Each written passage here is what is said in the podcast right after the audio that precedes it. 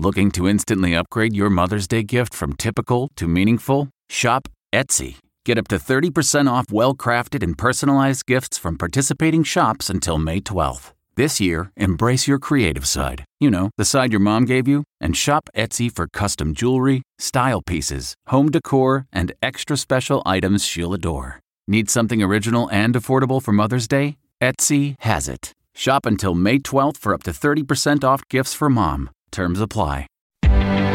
Reporter's Notebook. I'm Elaine Cobb in Paris. The vaccine rollout in the US is making headlines, but spare a thought for the French. A full month after the rollout began here, just 1.3 million doses have been administered.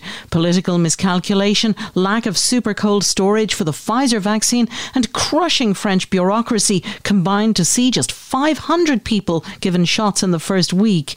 Things have improved, but still centres open, then close right away because there are no vaccines. Europe wide issues with deliveries have slowed things even further. The government had hoped to have all adults vaccinated by June, but that date keeps slipping.